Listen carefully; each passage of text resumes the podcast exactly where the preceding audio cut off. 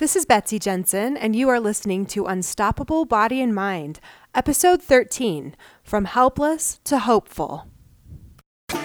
In this podcast, we learn to upgrade our brain and understand the power of our thoughts, to heal and to create the results we want in our life. Become the person in control of your healing and make peace with your life. Become unstoppable, body and mind. Hello. Today we're going to talk about feeling helpless versus feeling hopeful. There are times in our life we might feel helpless, and right now there are a lot of circumstances that are creating situations where people might feel helpless. The coronavirus and social distancing mandates, the lack of food on the shelves, kids home from school that maybe parents didn't plan on, maybe different job requirements if you're working from home or working remotely, or if you're going to work with less people there. Maybe you're completely out of work. There's also a lot of information that's available. So, if you're curious, you can always find statistics and research and sensational headlines featuring what's going on in the world today. There's also a lot of people acting in ways that we can't control. People are hoarding toilet paper, or people are going out when they shouldn't, or people are taking it too seriously, causing themselves physical consequences and pain. So, there are a lot of things outside of our control. We cannot control nature or what other people do. And when we're thinking thoughts that make us feel out of control, or we think that the future is unpredictable or unknown, we can feel helpless. It's kind of a form of victimization. We don't think it's possible for us to help ourselves or for anyone to help us. Hopelessness can also lead to the stress response in our body. Our brain does not like unpredictability, and it can cause worry and fear and anxiety. Our bodies are made for handling stress in short periods of time, but when stress becomes chronic, it can lead to a lot of detrimental effects on our body. It can trigger headaches or intensify tension headaches. It can lead to heartburn, high blood sugar, because the liver releases extra sugar or glucose into the bloodstream. It can lead to stomach ache or tense muscles in your body. You can have rapid breathing, a pounding heart, high blood pressure, and all these effects on your heart could be very serious. Over 630,000 Americans die of heart disease each year. Heart disease is actually the leading cause of death in America. So, any of these negative emotions like helplessness or worry or fear, anything that sets off the fight or flight response can really have negative effects in our body, especially when we're feeling those emotions over and over for a long period of time. So, the first step when we are feeling a negative emotion or some stress in our body, some tension in our muscles, some tightness in our stomach, is to try and identify what thought you're thinking at the time. Now, you're probably having multiple thoughts. Remember, our brain just produces thoughts like a machine, it produces 60 to 70,000 thoughts a day. But we also tend to have some repeating thoughts that we think over and over again. So try to identify one of your main thoughts, the one that seems to really be causing you that emotional and physical pain. So remember, helplessness is a feeling, and you can work backwards in the model to find the thought. Your thought may be, I don't think I'll have enough money to make it. What is the circumstance that's causing that thought? And I want you to be really careful here. A lot of times we'll have thoughts and we'll think that they're true. We'll think that they're circumstances. We'll think that everyone else thinks the same thing or it is just a fact of life. But if you've had the thought, I won't get paid until May 1st, that might actually not be a circumstance. Maybe your circumstance is that your work is closing until May 1st and your regular job won't be paying you until May 1st. But to say that you won't get paid until May 1st at all in any form isn't exactly true. You might be able to sell something and get paid, or someone might owe you some money and pay you back. And those distinctions might seem kind of small or insignificant, but separating what is really actually objectively true from what our thoughts about it is can really make all the difference and take a lot of the drama away from the story we're telling. So, to summarize the model so far circumstance, your work is closing until May 1st. Thought, I think I won't have enough money to make it. You're feeling helpless. And then, how do you act when you're feeling helpless? Most likely you're worrying, your mind is not clear because you keep thinking about the money.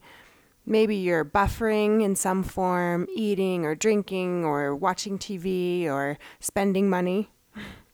Maybe you're avoiding getting things done, putting things off. Again, kind of not able to focus. Maybe you're kind of ornery with the people around you. Um, you might be feeling out of control or frustrated or blaming other people. So, the result from all of your actions is actually that you're creating this space where you might not have enough money because you're not really doing anything proactively. In fact, maybe you're doing the opposite. You could even be spending more money. Basically, when you have the thought, I don't think I'll have enough money to make it, your brain goes to work proving that true through your actions and through finding examples to prove it. So you're not looking for other ways to earn money you're not thinking of any positive solutions.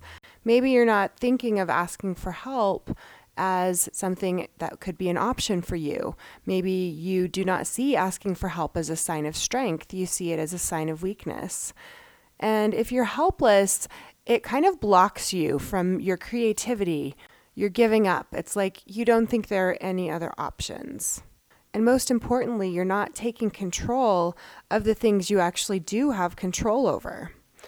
Did you know there are always things that you have control over? I always think of Viktor Frankl, the man who wrote Man's Search for Meaning. He was a prisoner in Nazi concentration camps. So when I think of an extreme situation of people controlling many, many aspects of your life, including what you eat and where you are and what you wear and what you own, and he was still able to realize through all of this that no matter what is controlled about a person's environment, they still have the ability to choose how they think. So I think this model really shows that when you're feeling helpless, there really aren't any good results that are going to come out of your life. So if you're spending a lot of time focusing on thinking about, worrying about, things that are outside of your control, it's going to be very frustrating for you and it's going to cause you emotional pain. Again, remember, things that other people do are out of your control. So if people are not following the behaviors that you would want them to, out of your control. If you're not able to find toilet paper at the store, that's out of your control. If you're not sure how long your kids are going to be home from school, or you don't know what the future holds, or you don't know how long things will last, you don't know if things will ever go back to normal, all of these types of thoughts are really just thinking about things that you physically, yourself, cannot control. And so it may give you a feeling of helplessness. But if you are focusing on what you can control, that's an area where you have some influence. Your attitude is something you can control. Whether you're following social distancing procedures or not is within your control. Whether you're getting outside and moving your body and taking care of your health is within your control.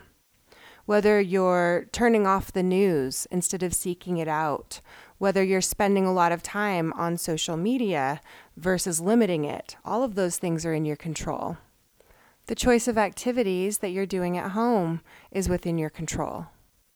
When we focus on what we do have control over, that's where we can take our power back. So I encourage you to journal. Write down the things that are worrying you, the things that are stressing you out, or if you are feeling helpless, why? From what you wrote, try to find a circumstance, something that's actually factually true. Hey, that rhymes.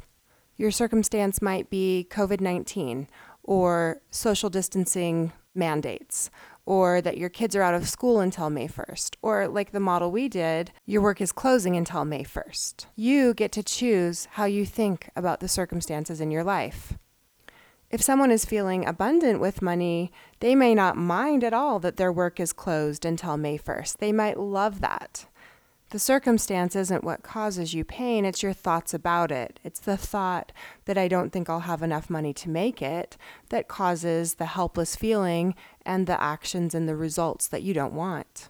So, what if you wanted to feel hopeful instead of helpless? Now, you can really put any emotion that you want to feel here. I chose hopeful because I thought it sounded good for the title, but you could equally pick other emotions like courageous, trusting, optimistic, or even just neutral. Neutral would be better than helpless by quite a bit. Because if you're neutral about the situation, you're not positive or negative. So, at least if you're not in a negative emotion, then you're not going to have negative actions and results. So, we're going to create a model where the circumstance is the same, your work is closing until May 1st, but the feeling that you want to feel about that is hopeful. So we know that our feelings come from our thoughts. And so what you need to do here is try to find a thought that works for you, that your brain can believe, that gives you that feeling of feeling hopeful. And it might take some trial and error. Sometimes I will come up with a thought, say it in my head, really try to feel it in my body. And sometimes the feeling that thought creates is not the one that I'm looking for or that I anticipate. So maybe your thought could be now I have time to work on the side business that I've wanted to get going. And if your brain can truly believe that, then that might create that feeling of feeling hopeful for you. But maybe that is something your brain does not quite believe. Or it feels scary because you don't know if your business is going to work out or not. So it doesn't feel hopeful to you.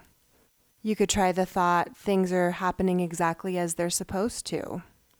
Or maybe I know that I'll be able to come up with the money that I need. Or maybe right now in this moment, I have all the things I need. Maybe you could think I can be creative in getting my needs met.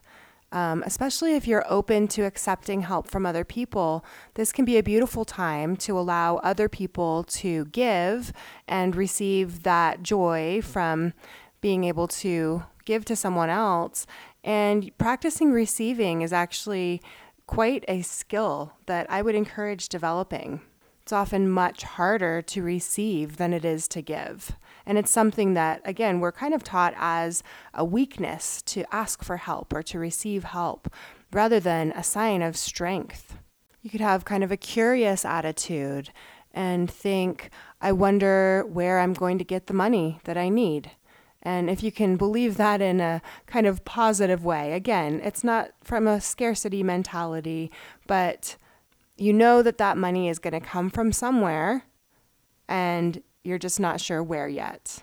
That's actually a thought I practiced believing quite a bit when I was in a situation where I was borrowing a lot of money from my parents and not making enough in my work to make ends meet. And because I approached it with more curiosity, I was actually seeking out ways that I could make extra money by selling things online or by looking into other ideas that I hadn't previously thought of. So, if you're feeling hopeful, the actions that you would take would look a lot different than if you're feeling helpless. You would probably be thinking outside of the box quite a bit more. Maybe looking for ways you can contribute and provide value to people. You might be able to trade some supplies for some other supplies that you need. You might be able to talk to your landlord or the bank you might be able to cut some things out that are not as necessary right now and save on some of your expenses in a way. And then the result would also be more positive. You really might surprise yourself with the creative options that you're able to come up with. And remember, humans are very capable of surviving hard times. I think a lot of ingenuity and creativity and seeing that true human spirit does come from the difficulties of life and when things aren't going the way we think they're supposed to. This is a time that we can get stronger. This could be like the free weights of our life. This is just some resistance that we have that's going to transform us and show us the strength that we never knew we had. So I encourage you to do some journaling and some models. This is a great way to clean up your thinking, to think thoughts on purpose, to think thoughts that serve you, and ultimately to get the results you want in your life. If you'd like help with your models or with getting some coaching, please reach out to me. You can reach me at Betsy at u-bodyandmind.com. My email will also be in the show notes. And right now, I'm doing a free consultation if it's your first time coaching with me. Thank you so much for listening. I hope you learned a little bit about your brain today that helps you in your life like it helped me. Please be sure and subscribe and leave a review. And of course, be sure and share this podcast with someone you know that wants an unstoppable body and mind.